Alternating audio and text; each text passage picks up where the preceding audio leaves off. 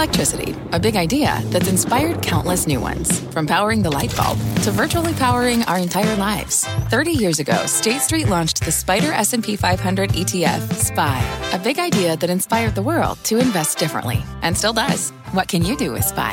Before investing, consider the fund's investment objectives, risks, charges, and expenses. Visit ssga.com for a prospectus containing this and other information. Read it carefully before investing. SPY is subject to risks similar to those of stocks. All ETFs are subject to risk, including possible loss of principal. Alps Distributors Inc. Distributor.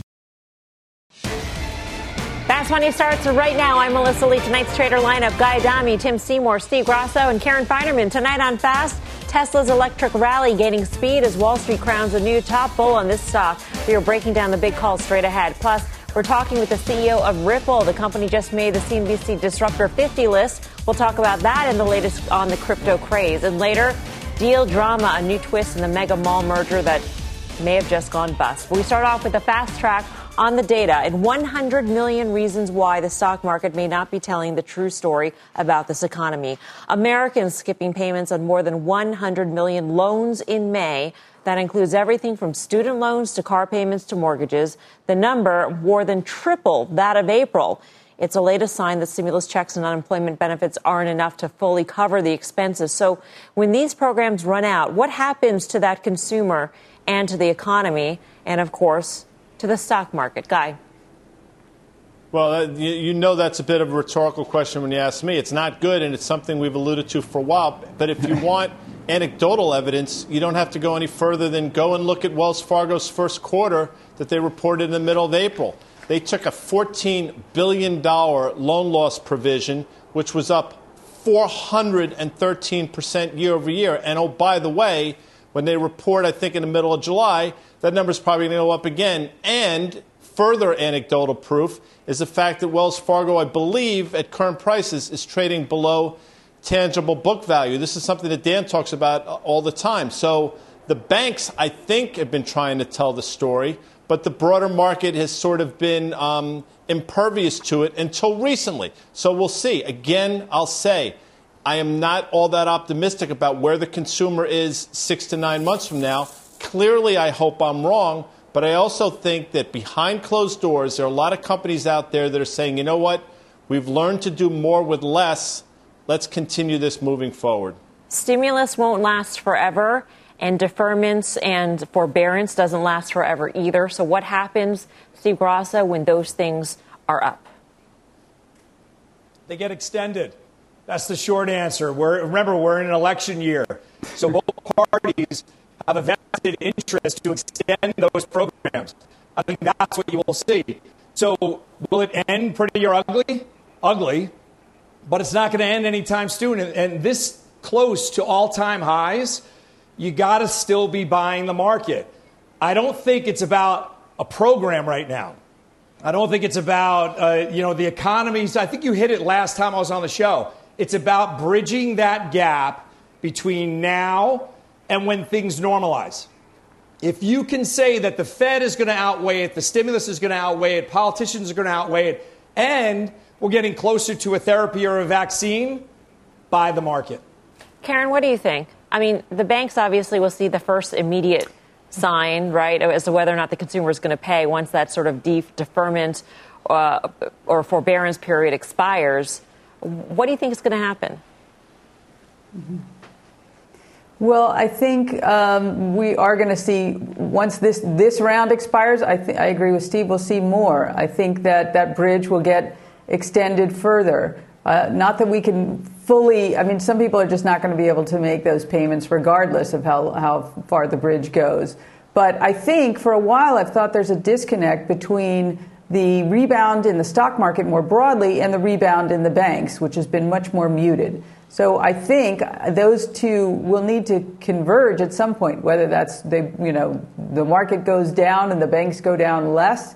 I'm not exactly sure, but I do think that um, a lot of those, you know, there was a lot of those loans. The student loans are government backed, uh, mortgage loans are government backed. So I think that there is somewhat of a net there. Not that it wouldn't be really ugly in the interim, but I also think that the banks came into this really well capitalized. And I think that we are going to see big provisions. Going, we saw one the first quarter, we'll see more. But I think that's why the stocks are here because the anticipation of big provisions. So I think that some bad economic data, really bad economic data, is priced in already. Tim? To the banks, not necessarily to the market. Well, yeah, so so jobless claims this morning uh, didn't give you a lot of relief. Um, the the you know it's kind of on again, off again in terms of uh, the macro, I, I, think. So green shoots, brown shoots, whatever you want to call this. Um, I, it's hard to disagree with everyone's assessment uh, that this is a bridge to the other side, and, and uh, that the consumer on the other side is is probably going to be. Look, we were at we went into this at peak uh, employment. And we went into this uh, at a place where also consumers had started to see some wage growth, and that was very encouraging. But uh, if you look at the stocks that have rallied in the market, yes, banks have not taken part and have underperformed in this in, in meaningfully. But but you've also seen consumer stocks that should be a tell into consumption trends. I mean, Apple isn't that the ultimate test of, of where discretionary income is? So I also just think that that uh, consumers uh, or or uh, creditors um, can be, you know, or debtors, excuse me, debtors can be opportunistic in this environment. I think anyone who has the ability to withhold payment will withhold payment.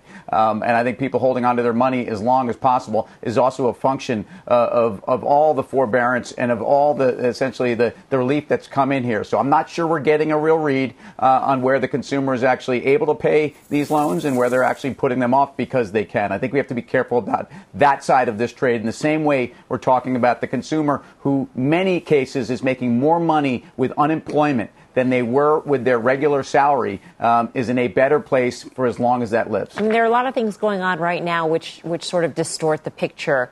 Grasso. I mean, PPP prevents businesses from from right sizing their businesses, at least for right now. We have the stimulus checks, which are sort of inflating what consumers have in terms of discretionary income. You have forbearance and deferrals, which allow consumers to not pay certain loans and to maybe have a little bit more discretionary income to do other things. Um, so, does that bridge bring us to the other side where we figure out some of those consumers will never be able to pay?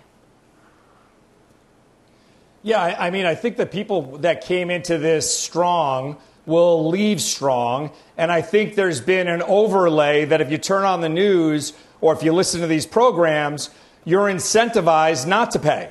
So Tim touched on it. You're incentivized to hold on to your money. So I think people are, uh, I don't want to say synthetically holding on to their money that don't need to, but there are people that can make these payments that aren't. There are people that are staying on unemployment that shouldn't. And I think that they're stronger than we think they are, and they will be stronger on the other side. So some subset of people out there, Guy, won't be able to. I mean, I, that's what it sounds like the bottom line artificially right now they're okay and they can open up their pocketbooks and retail sales can jump. But in reality, in three months, whenever these programs end, that's over. That's over, and it's good. It has to end. And listen, full disclosure. I mean, again, I think people that watch the show, and I know you get tired of hearing me say, and I'll say it again for the hundredth time. In my opinion, some of the biggest villains amongst many of the 21st century are going to be central bankers. I bring that up because go back to that Jerome Powell 60 Minutes when he was asked the question, Where does this money come from? And he effectively answered, We create it out of thin air. People watching that say to themselves, I can't create money out of thin air to put in my bank account. Why can they? And if you don't think that infuriates people, you're just not paying attention. So part of this narrative I think it, it's at the foot of the Fed as well. People say, you know what? Why should I pay my bills when they can create money just like that? I don't think that's um, discussed enough, and I think that's one of the many unintended consequences of what's going on. And if it happens again in terms of another round of this stuff, it's just going to get worse. That cycle, that circle will become something you can't extricate yourself from, in my opinion. Tim, you wanted to jump in? Well, yeah, I, I, mean, I agree with Guy, and we're, we're, we're equally frustrated, I think, as peers on, on what the Fed has done and overstaying their welcome. But, but, but the, you know, in the context of this question of what's happening to the consumer, where they're going to be on the other side, isn't the Fed going to nationalize their debts as well? I mean, aren't people not paying student loans because they think at some point the government's actually going to take them on? So, so uh, I hate this But I'm telling you that that's part of uh, central banks overstaying their welcome and the new world of nationalizing both corporate balance sheets uh, and essentially nationalizing, excuse me, the consumer balance sheet. I think we're going to see a lot more of that in the fall. Karen? Well, I just think there's a little bit of distinction. I mean, the Treasury is the actual one who's just sort of giving the money away, right? And the fund is, I mean, the, the Fed is sort of funding that debt that the Treasury will need to take on, right? So um, I, I, agree with Stephen that it's an election year, and I think that the possibility of us not getting any more sort of candy is very low. So you, I, I don't, I, I, don't want to bet against the Fed, even though I think the market's so high given where this economy is. All right. Well, our next guest sees loan defaults creating more turmoil in the economy. Let's bring in Lindsay Piegza, Stifel's chief economist. Lindsay, great to have you with us. Thanks for having me. Um, so recent data has been not bad. Retail sales, the last jobs report, but you say this is not a good reflection of where we are. Where are we then? Well, I do think that the data is a step in the right direction, but it reflects more of a temporary improvement. Consumers were pent up, facing an extreme amount of pent up demand, and so we did see this binge in May after an equally downsized uh, disappointment in April. But when we look at where we are from a longer term perspective, consumption is still down 8% from those pre pandemic levels in January. And on the labor side, yes, we did add surprisingly 2 million jobs in the latest report, but on net, we're still talking about a loss of 20 million. So these are tiny steps in the right direction, suggesting that we've moved into sort of the second phase of this three phase pathway to recovery. Starting at the initial stages of that deep decline, we've moved now to the bounce. But to get to a longer term sustainable pathway to recovery, it's going to be very slow, very bumpy, and quite a ways before we can talk about a sustainable uh, inc- improvement in the growth rate. As an economist, I'm curious, Lindsay, at what point in time do you think you will get the data points that reflect the true state of the consumer and the economy? Is it, well, is it a month? Is it three months? Is it two quarters? I do think the data right now reflects the true state of the, the, consumer, but it's very volatile. And the consumer is in a very volatile state, very dramatically shifting their spending patterns month to month. This isn't something that we normally see, but it reflects the chaotic nature of the consumer at this point. But I think really what you're getting to is when do we see more stable data points to get a better sense of the underlying trend? And I don't think we're going to get that until closer to the end of the year or we turn the calendar page into 2021 and we start to see some stability in the economy and we start to get some stability in terms of the labor market as businesses reopen back to a more normal level of capacity in the marketplace. Right now, we're still talking about some businesses reopening, some waiting until the restrictions change from 25 to 50 to a full 100% capacity. So there still is a lot of volatility in terms of how businesses and how business is going to function in the marketplace. So I don't think we're going to see that true level of uh, calming trend until sometime at the end of the year or next. In terms of in terms of loan exposure, Lindsay, I'm curious as to how you, you take a look at this figure of 100 million loans that aren't being paid in the latest month, um, and also what the ripple effects of that are. I mean, what was interesting in this Wall Street Journal article that, that brought this whole whole thing up is that they noted that in in doing a credit score, missed payments are noted and are factored in, but not loans that are in deferral of some sort. And so, uh, you know, a bank or, or, a lender taking a look at the state of a consumer right now may not be getting the full picture. And I ask you this knowing that you're a former mortgage analyst, so you might have some insight on this. Well, I think there's actually two diverging themes in what we're seeing in terms of the consumer sector right now. On the one hand, there are millions of Americans that are skipping payments, particularly when it comes to student loans, auto loans. And this is reflecting both uh, increasingly favorable terms in terms of the debt holders. So those debt holders allowing the consumer to skip those payments. But it's also reflecting very reduced financial conditions on, in terms of both the individual and the household. Remember, the pandemic has left millions of businesses and workers displaced. On the other hand, we're also seeing Americans pay down debt at this point, particularly credit card debt. Now, this is more a reflection of reduced expenditures. So we have been in lockdown for the past several months, but it's also a reflection of access to increased income. So we're seeing very favorable unemployment benefits, stimulus checks, other government programs, and some Americans have actually uh, benefited from this, and they're taking that opportunity to pay down debt levels. So we're seeing two very different themes when it comes to the debt market. Some may actually emerge from the pandemic in stronger financial footing, while others may face increased financial ruin. All right. Lindsay, great to speak with you. Thank you. Thank you. Lindsay Piegza of Stifel. Uh, Karen, especially as the banks uh, are preparing for the stress test next week, how do you, how do you view how they're going to do um, in those tests and whether or not there might be extra stresses put on them in this process this time around? Um, well, I think there's, you know, uh, the stress tests were obviously put in place post uh, 2008 crisis for terrible scenarios, and we actually are in one. However, sort of ironic, I think if ever the the stress tests were to give banks a little more room and be a you know just a little easier graders, that would be now because they really want those banks to just keep functioning. So I don't know. We talked yesterday about the idea of, you know, would J.P. Morgan uh, have a dividend cut as might be priced into their options? I really don't think so. I think we're going to see. Uh, I think we're going to see good marks almost across the board in the stress tests. I hope that helps bank equities. All right. Uh, we got a big call on Tesla today. Jefferies upping its price target to 1,200 bucks a share. That's a new street high. Analysts say the COVID crisis is accelerating demand for electric vehicles. They also know Tesla continues to lead its peers in product range, capacity, and technology. Tesla gaining more than a percent today, and it's interesting to see, uh, you know, some of the other EV makers stocks trade up uh, in today's session. NIO, for instance, uh, the Chinese equivalent, if you will uh, traded, I believe it was an all time high on record volume. Guy. Yeah. And listen, again, for the, for the hundredth time, I'll say that Tesla befuddles me, and I, and I understand it that a lot of people get it and I don't. But what I have said over the last you know, month or so is the comments I made going back to uh, the president's interview with Joe Kernan in, in January, when you know basically brought up Elon Musk, and ever since that point, the stock's only gone higher.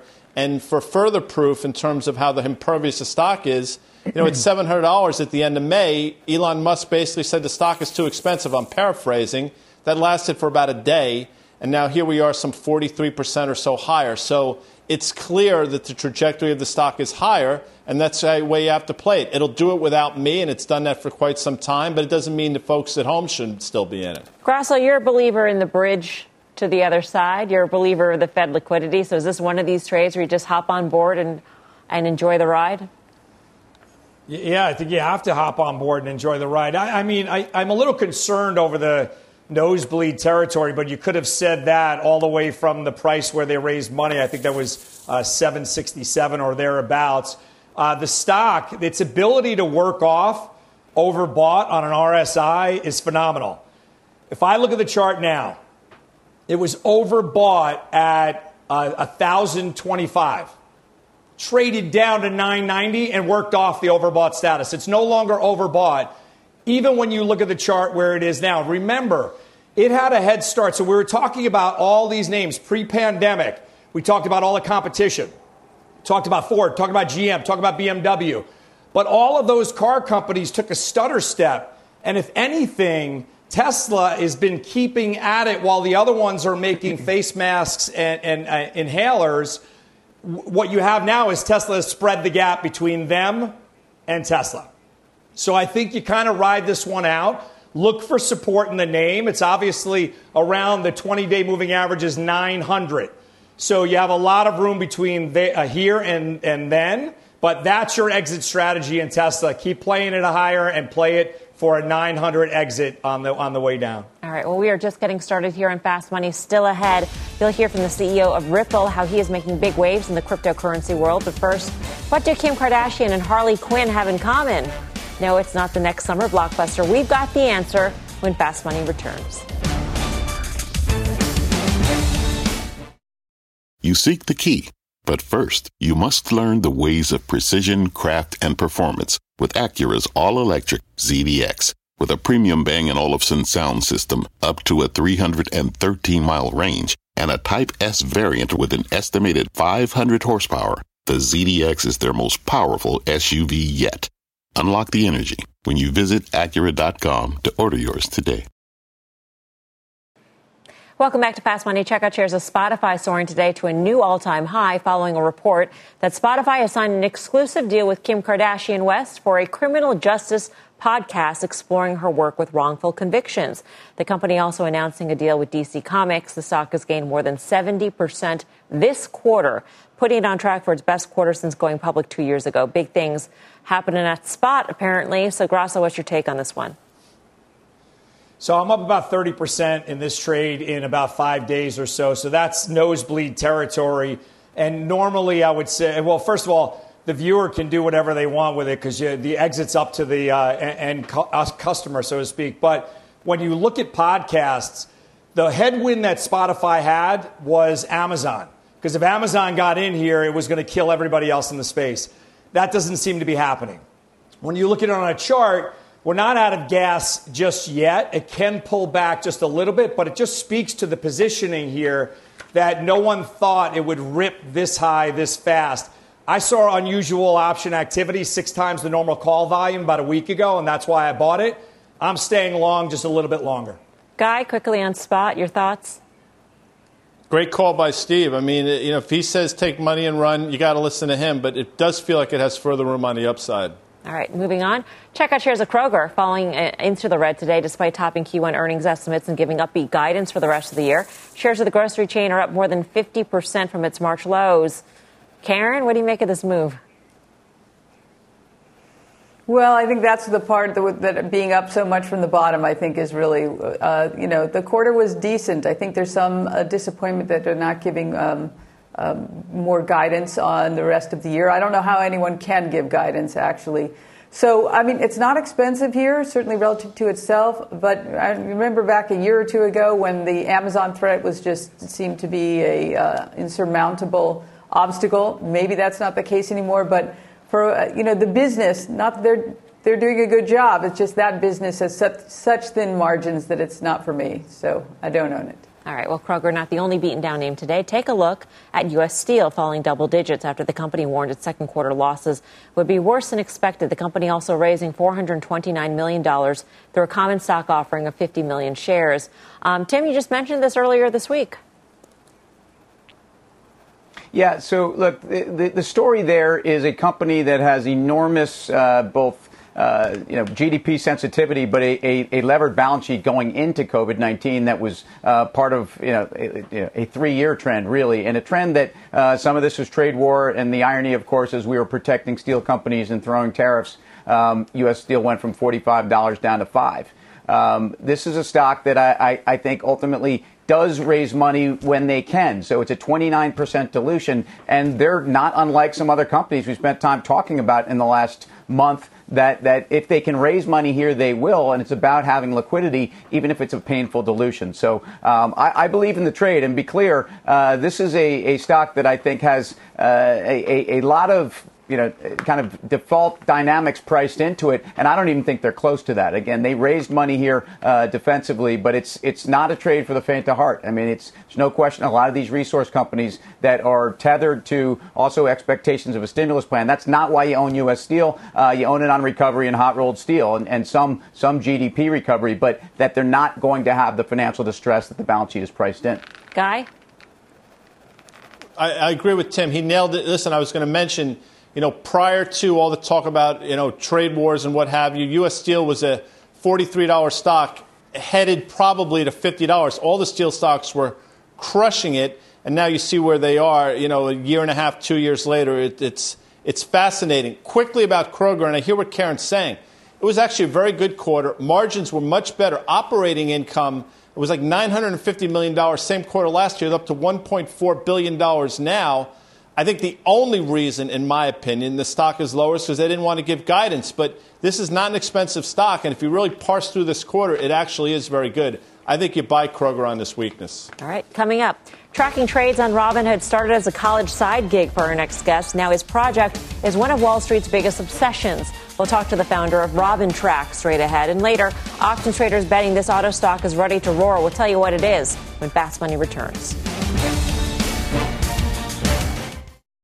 Wouldn't it be great to have all your investment and retirement accounts in one place? Yahoo Finance, our sponsor today, makes it easy. I use it to put my investment account and 401k accounts into one hub and get expert tips that help me confidently manage my money. For more than 25 years, Yahoo Finance has been the brand behind every great investor. Whether you're a seasoned investor or are looking for that extra guidance, Yahoo Finance gives you all the tools and data you need in one place. They're the number one finance destination, producing a holistic look at the financial news cycle, including breaking news, original editorial perspectives, analyst ratings, independent research, customizable charts, and so much more. Securely link your brokerage accounts for a unified view of your wealth including 401k and other investments. A comprehensive perspective is what sets apart great investors, and it's how Yahoo Finance ensures you have the insight to look at your wealth in its entirety. For comprehensive financial news and analysis, visit the brand behind every great investor, yahoofinance.com, the number one financial destination, yahoofinance.com. That's yahoofinance.com. Welcome back to Fast Money. We are learning new details tonight after a 20 year old Robinhood trader took his own life. Let's get to Kate Rooney with the story. Kate. Hey, Melissa. Yeah, this is an awful situation. Alex Kearns telling his parents in a suicide note seen by CNBC that he had lost hundreds of thousands of dollars on the trading app Robinhood. According to his family, the college sophomore was studying management and had a growing interest in financial markets. And according to a screenshot he left of his account, Alex had racked up a negative $730,000 cash balance. But his cousin, who we spoke to, says Alex may have misinterpreted what he owed. It could have been reflecting the other side of an options trade that had not yet settled. FINRA, of course, requires brokerage firms to approve clients for that type of trading, but this tragedy underlines the risks of complicated derivatives, especially for the flood of new retail investors that we're seeing this year. Melissa. Curious, Kate, has Robinhood said anything about this death? They have. They issued a response that they have reached out to the family and that they are looking into the way that they offer options trading. We don't know what that looks like yet. And they wouldn't uh, tell us any of the details about the account, but they could end up changing the way that they actually do options. Um, and like we mentioned, others in the industry have similar obligations of uh, do, putting out a questionnaire or some sort of requirement and survey of what type of trader the person is and their account balance and other things like sophistication before they approve the trader for doing options. And uh, this could change the way and the safeguards around some of the option trading in the industry. All right. Kate, thank you. Kate Rooney. Well, Alex Kearns was just one of 10 million Robinhood users, and that number, of course, has grown in this pandemic and continues to grow as retail trading picks up. At the center of the day trading boom, a site called RobinTrack. It is unaffiliated with Robinhood, but it does use the information from the trading platform to track the latest trends among its users. It's become a key resource to major money managers and traders alike.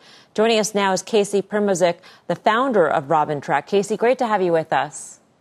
Thanks for having me. You were a, a student in college, and this was your your side project. Um, I'm wondering how you got this idea and why you thought this could be useful. So I'm a Robinhood user myself. I'm a fan of their platform, a fan of their philosophy, and um, I noticed that they were publishing the popularity numbers on their website. But um, I noticed that you didn't really get any context. All you saw was the current number. I'd built a couple other tracking websites in the past. It's kind of just something I'm interested in, and um, I saw the opportunity to do it. I was just curious for the most part, and yeah, Robin Track was the result. I mean, I, I for one check Robin Track almost every day to get a handle on what's going on in the retail trader brain, Casey. I'm wondering how you've seen traffic pick up throughout this pandemic. So yeah, there's been a very dramatic increase in traffic, uh, multiple hundreds of percents of increase. There's been a lot of people on both institutional and retail side who are trying to get a better idea of what retail traders are up to. Um, so yeah, there's definitely been a dramatic increase as a result of the pandemic and the associated increase in retail trading activity. Hey, Casey, it's Tim Seymour. Thank you for joining us. I'm curious in terms of some of the, the trends in terms of time of day, uh, in terms of frequency, uh, in other words, number of times per day, and how some of this has changed since the crisis. Uh, tell us what you see. Uh, so RobinTrack collects the popularity of every stock on the brokerage every hour, and that popularity is the number of unique accounts that hold any amount of shares. Um, I've seen like a lot of the popularity changes happen rather dramatically, depending on like earnings events or changes in price. Is that what, is that what you wanted to know, or? Yeah, uh, uh, you know, it would be interesting to know what time of day are retail investors are they jumping in right at the open. Obviously, again, understanding when you see the most momentum uh, in the market certain times is is very important to trading uh, and how you want to be tactical on your own. Yeah, so I've seen there's a lot of different times when it comes in. There's often a lot of activity right at the open, and especially the hour before close, sort of matching movements in price. Um, that being said, like a lot of the time, the things that drive changes are news events or other social media trends. So yeah, it, it can vary a lot depending on the stock and the reason people are trading it. Uh, Casey, you had mentioned that a lot of institutions and hedge funds have expressed interest in, in using this data. Do you get a sense of how exactly they are using it? And are you worried that they perhaps are using it at the expense of the retail trader, that perhaps they are, are sort of riding the momentum and selling and, and letting the retail trader hang on? So here's the thing: a lot of these big institutions they get this data through other means. Like they they get or, order flow directly from the brokerages. They have a lot of ways to get similar kinds of data, almost sometimes even more granular or accurate. Um, but the thing about Robinhood's you know, publishing this popularity data for everyone publicly is that it gives a broader access to it. So there's definitely a lot of people who have been collecting RobinTrack data. I've seen them with automated scrapers or just using the data download I provide on the website. Um, but at the same time, yeah, a lot of these different firms and brokerages or institutions would have this data some other way. So the fact that Robinhood or RobinTrack provides it is almost um, a net positive for you know the retail traders and non-institutional investors who are trying to get a better picture of the market. So you think that retail traders can use the RobinTrack data in order to trade better for themselves, just knowing where the momentum is, or, or do you feel in any way? Um, concerned about some of the new, it sounds like you're kind of an experienced trader yourself having been a follower of the markets and, and having the sense to know that tracking this data and, and just sort of putting this data together is important. Um, that there are a lot of newer traders in the market now, and, they could just be um, trading these penny stocks. I mean, a lot of a lot of the the biggest changes that you track happen in, in five letter stocks. That's true. So one thing to keep in mind is RobinTrack is just a tool, right? It's data. You can use data for constructive purposes. You can use it to, you know, push a bias of your own. Um, in my opinion, having more data is almost always a good thing. Um, it's up to, you know, it's just another tool in the arsenal of traders trying to get a better handle on things, and it's up to them how they use it. In my opinion, I think it's definitely a valuable thing to see how the other retail traders are acting. So you know if you're part of this big FOMO bubble or whether or not the company you're investing in is legitimate, you know, and the price mm-hmm. changes are reflecting actual changes in fundamentals. Uh, last question to you, Casey, before we let you go. Are you making money off of this? Uh, I am not. I'm making money off advertising on the site, but I will never and have never charged money for access to the data. I'm a big fan of Robinhood providing it for free, and to reflect that, I provide all the data I collect freely, and will continue to do so into the future. All right, Casey, great to speak with you. Thank you. Thanks for having me. Casey Primozic, the uh, creator of RobinTrack. Um, we've talked about the rise of the retail trader and the importance of the retail trader, and I think that there are a lot of different views on the impact of the retail trader on the markets. Guy, I'm, I'm curious what you think. We had Jim Bianco on earlier this week saying that he absolutely believed that the retail trader was a force in the market's momentum higher. Yeah, I, I, believe that as well. And you know, weeks ago we talked about the fact that don't underestimate the the, the notion that with sports not around, uh, people are, are going from their sports gambling to the market. And I think, listen, like him, hate him, agnostic about him, Dave Portnoy introduced a lot of people to the market for better or for worse. And I'm not going to take a stand either way, but people are in the market. But the story that Kate spoke about is a tragedy. And think about the numbers she mentioned. His account, and, and I can't speak exactly, but you're talking about three quarters of a million dollars on one side, potentially the offset in an options trade on the other side. This is a young person. how did that happen in the first place, if you think about it? And it's something that Tim mentioned the other day. Uh, it's one thing to have $5,000 in your account, and if you lose it, you lose it. You'll live to fight another day. It's another thing to have $5,000 in your account um, and have the ability to, to margin it up. That could be catastrophic. And I think that's what we're talking about here. And people should really understand the difference between the two. Here, here. All right, coming up. Mall operator Simon Property may be having a little buyer's remorse over its deal with Taubman Centers, but is the deal really over? We're going to dig into that. And later, how the work from home boom could be changing the car market in America. The new numbers when Fast Money returns.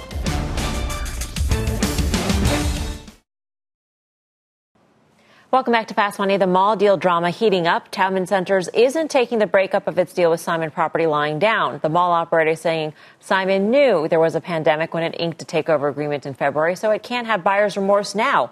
Simon, meantime, says the pandemic has disproportionately affected Taubman and remains confident it can prove in court that the decision to pull the plug was valid. Well, court is in session. here on Fast Money. So Karen's turn to take the stand. Um, three points you want to make in defense of this deal. What are they, Karen? Right. Well, the main one is that Simon has the overwhelmingly better argument given the strength of the merger agreement, right? So, I mean, one of the th- one of their arguments, which is that they allege that Simon um, in March knew of what their um, budget would be for 2020, right? Another one is that um, that Simon cherry picked um, competitors to compare Simon to that really shouldn't have been competitors, uh, like a Walmart or Home Depot. They're not in the luxury mall space, right? The third one is that um, it doesn't. Simon is is. I'm sorry. Taubman is saying they haven't shown any reason that we don't have that we've hurt our long-term ability to make money. That they haven't shown that. So the most important thing is that this is there's no question Simon has very a very bad case of buyer's remorse because this is one of the worst timed deals that I remember for I don't know how long. It's obviously February was not the right time to sign up a huge mall deal at a gigantic price with a merger agreement that's just about as tight as any I've ever seen. No wonder they have buyer's remorse. I still ultimately think that a deal will get done. Maybe it's a cut deal, or maybe it's possibly even the original deal. We'll see, and uh, it'll be we'll, we'll we'll get something from the court no later than August 24th, but maybe sooner. So basically, you think tough luck, Simon Property. that all your arguments are, are pretty yes, flimsy. Tough luck. Yeah, it was a terribly yeah, time. It was, it was probably flimsy, the worst time deal, know. right, in in the history of malls. February 9th to sign a deal right? Just before the, on the precipice of a global of malls, pandemic, yeah. where there is a carve out in the takeout agreement um, around pandemics. I mean, it's just it's remarkable, Tim.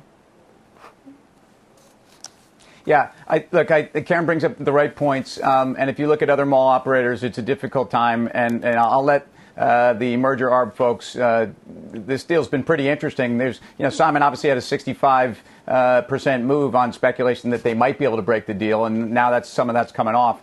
Um, I'll just say for people that are assessing this kind of big trend here, and you know, think about the housing market and the home builders uh, and that trade in 2008 and 9, and, and, it was very obvious what was going on in the housing market, uh, and you still had plenty of opportunities uh, to, to to make a call. I'm not saying you know patently rush out and go short. Uh, mall operators and commercial real estate, but the commercial real estate environment is is got a terrible setup. And, and I realize a lot of these names have already suffered enormous pain and drawdowns. But um, if you think about what's going on in urban centers, if you think about the change in consumer profile, look at all the e-commerce data we're getting and the digital online. You know, MasterCard just said uh, we're up 93% in e-commerce. People are not going out to the malls and then back into the office space. So uh, I think this is a trade in terms of being short this sector that there's still more to do.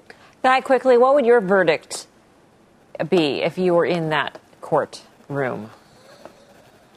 I mean, it seemed pretty ironclad, and I, and I think some of the lawyers that wrote up these documents have been on this show before, if I'm not mistaken. So, but again, you know, I, I don't litigate for for a career, so I will I will hold off on judgment. What I will say is this: I'm sort of with Tim on this whole thing.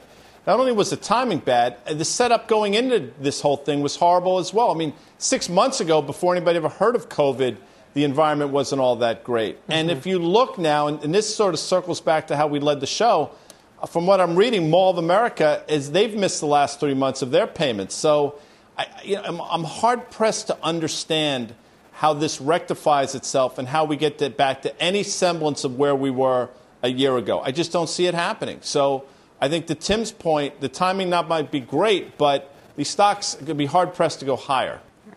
Coming up, Ripple making its debut on CNBC's Disruptor 50 list. CEO Brad Garlinghouse is no stranger to fast money. He makes his return to reveal how Ripple is shaking up the payment space. Plus, some twists and turns in the auto market, but option traders are betting one stock is about to kick into high gear. We will reveal the name when Fast Money returns.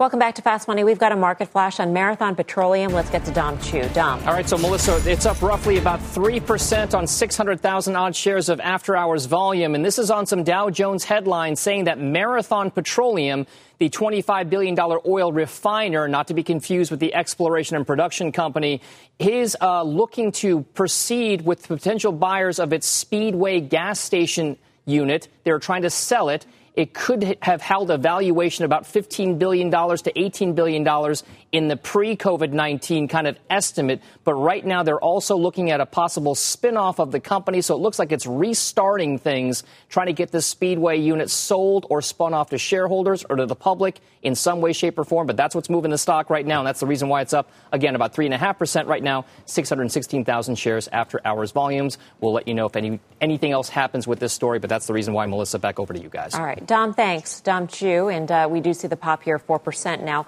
Uh, Steve Grasso, what do you make of this news? Yeah, so when you look at this, I mean, there's, as, Don, uh, as Dom said, there's a bunch of things that go into the calculus here. Energy is somewhat uninvestable, but when this thing pops, it's almost a triple off the low that we've recently seen, and the stock is still down 36%. That should tell you something. Well, it is that time of year again. CNBC is out with our Disruptor 50, a list of 50 companies shaking up their industry and reforming the way they operate. Number 28 on this year's list is no stranger to our fast money crypto audience. Ripple making its debut on the Disruptor 50 list. CEO Brad Garlinghouse joins us now. Brad, great to see you again. Welcome back to Fast Money. Thank you for having me. It's great to see you again, uh, and despite the weird times. Yeah, very strange times indeed. Um, on this day that you debut on, on the Disruptor 50 list, you're also making a, an announcement yourself in terms of your, your backing of Pay ID. Can you explain what this is and why this sort of simplifies how crypto um, had transferred money in the past? Absolutely. So, at its core, Ripple has been all about enabling what we call an internet of value. Let's make all of these different networks that really don't talk to each other interoperable we've all had the experience where you know when you ask a friend you say hey i need to pay you money. Are you on venmo? Are you on paypal? Or outside the united states maybe alipay or payu. Isn't it funny when i ask somebody for a phone number i don't say are you on at&t are you on verizon? I just get their phone number. The idea behind payid is to simplify the ability to send someone money the same way to make it easy as easy as sending an email. I don't ask someone are you on google or yahoo? I just send an email. And so payid enables whether you're a large bank or I'll use a, a very successful regional bank in Chicago called Byline Bank. If you're an account holder there and I want to send you money, it should be as easy as typing Brad dollar sign Garlinghouse and it whether it's resolving to a, a Byline bank or to Bitcoin. You know, all of this naming infrastructure can be much more much simplified and interoperable. I want to try and understand more what and who this disrupts. So, who do you see as the main user of this sort of technology? Is it consumer to consumer money transfer, or ultimately could it be a company paying another company for, uh, I don't know, buying a, buying a unit of theirs, for instance, or inventory? Or I mean, how big could this be? Well, so let me start by saying something about the word disruption in that sentence. I actually don't look at this. Uh, we're thrilled and honored to be on the disruptor list. I think disruptor, particularly in Silicon Valley, can be a word that's kind of overused. That you know, it worked for Uber it worked for some, but I think to some degree, it's not about move fast and break stuff. It's about building. It's about partnering and enabling. So when I think about what PayID is doing, and really when I think about what Ripple's doing overall, how do we partner with the industry and make it more efficient? How do we make it better for consumers? How do we make it better for small businesses? What we're seeing with PayID is not that it's going to disrupt a bank or disrupt a payment provider. It's going to make them more efficient. It's going to reduce friction. It's going to make it easier for consumers, for small businesses. And if we can reduce the friction of payments, we actually can unlock a lot of things we don't really think about. Micropayments. I mean, there's a whole bunch of kind of almost science fiction, Blade Runner kind of examples that if the friction of a payment can go to zero, it's going to make all of our lives a lot simpler, a lot better. It's going to bring people into the financial community that are either underbanked or unbanked. All right. Brad, we're going to leave it there, but it's always great to speak with you. Absolutely. Thanks for having me. Brad Garlinghouse. You can find the full Disruptor 50 list at CNBC.com. Again, that was Ripple, um, which of course you might know XRP, the cryptocurrency. Uh, Karen, what do you mean? I mean, this, this Ripple, a lot of Ripple's customers are in fact banks. So this is not necessarily a disruption to the banks, but he makes a good point in terms of removing that friction of transaction. Right. Well, that makes sense. I guess thinking of this is more evolution than um, than disruption. But I'm also wondering, sort of uh, on a related note, about in this post-COVID world, people are probably going to want to use cash, physical cash, a lot less, and have you know touchless uh, inter- interactions. And I wonder if that will improve the adoption more quickly of some of these other payments. All right, coming up, how the auto market could be revving up for a big breakout. The details when we come right back.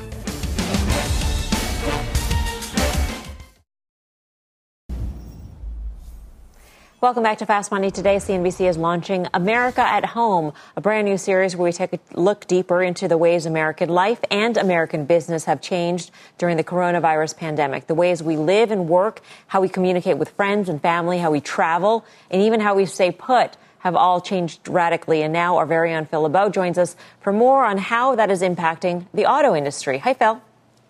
Hey, Melissa, a lot of people thought that once we had people sheltering in place, this would mean terrible auto sales for several months. But we're really seeing quite the opposite. In fact, when you look at the new vehicle market, JD Power tracks retail sales on a weekly basis. Look where it was on March 29th, down 59%. You know where it was for the week that ended on Sunday the 14th? Down just 4%. Now, those sales are recovering in spite of the fact that we're seeing lower incentives out at the dealerships. There are fewer of those 0% for 84 month deals that are out there, and there's strong demand right now for pickups and SUVs. But are more people coming in because they've decided, look, I, am not taking mass transportation, I'm not going to car share anymore, I'm going to buy a new vehicle? Well, Toyota executives did say this week that there are reports from some of their dealers that they are seeing more first time buyers or people who didn't have a vehicle and are now getting back into the market. On the used side of the market, you are definitely seeing the impact of people saying, I've got to find some other means for getting around. The average price for a used vehicle right now, $21,752, according to Cox Automotive. Strong sales in June. They are surging around the country. Remember, 40 million used vehicles were sold last year. That was a record. Two you want to watch Sonic Automotive, which came out with an update earlier this week talking about improving sales in the month of June. And then you've got CarMax, which is reporting its earnings tomorrow morning. We'll see what CarMax has to say about people rotating into used vehicles, Melissa, because of sheltering in place and now saying, I'm not going to be using mass transportation or car sharing, whatever it might be. Um, as people may know, Phil, I, I don't really drive. I live in New York City, and I don't, I'm not familiar with the price of vehicles, but a used vehicle priced on average at $21,000 or north of yep. that seems kind of high. And I'm wondering at what, at what point do consumers say, you know what, instead of paying 21000 for used, I'm going to pay an extra five grand for a, a new car? Well, you'd be paying a lot more than that. Look, the average price for a new vehicle, Melissa, and this has been driven up because of what we're seeing with pickup trucks and large SUVs. The average price for a new vehicle, you're getting up in the range of $36,000, $37,000. Mm. So that $21,000, actually the loan gap between new and used, it keeps expanding a little bit. But that, that is the difference right now. If you were saying, okay, I'm just going to pay a little bit more for a new vehicle, you're actually paying quite a bit more. Yeah. Phil, thanks. Uh, and by the way, out there, don't at me. I'm out of touch on this front. I will admit it firsthand. I don't know anything about vehicles. Um, Guy Adami, I, I, feel like I should go to you on this. well, there are a number of directions I can take this conversation, none of which are good. But I will say this CarMax is fascinating. This stock traded down to $37, I think, on March 20th. It closed at 98 today. As Phil mentioned, they report before, before the open tomorrow.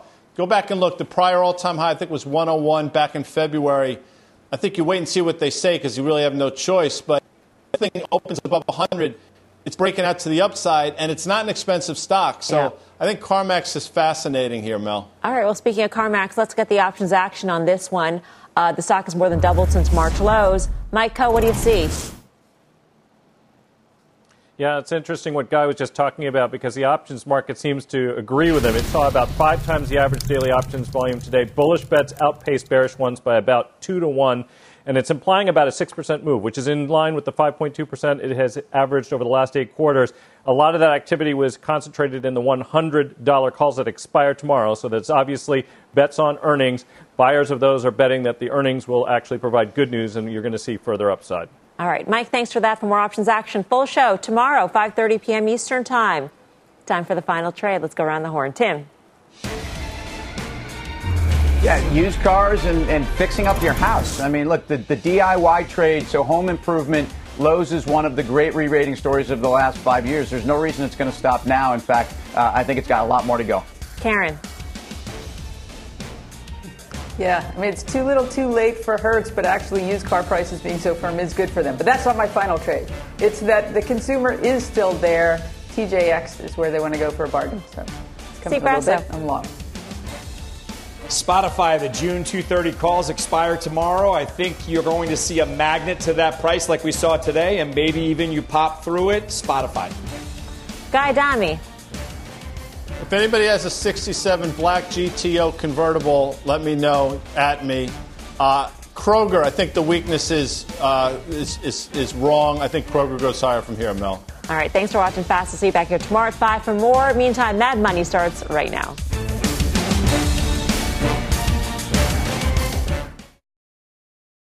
This podcast is supported by FedEx. Dear small and medium businesses, no one wants happy customers more than you do. That's why FedEx offers you picture proof of delivery, packageless and paperless returns, as well as weekend home delivery to 98% of the U.S. on Saturday and 50% on Sunday. See the FedEx service guide for delivery information. FedEx Ground service is also faster to more locations than UPS Ground. See what FedEx can do for your business. Absolutely, positively FedEx.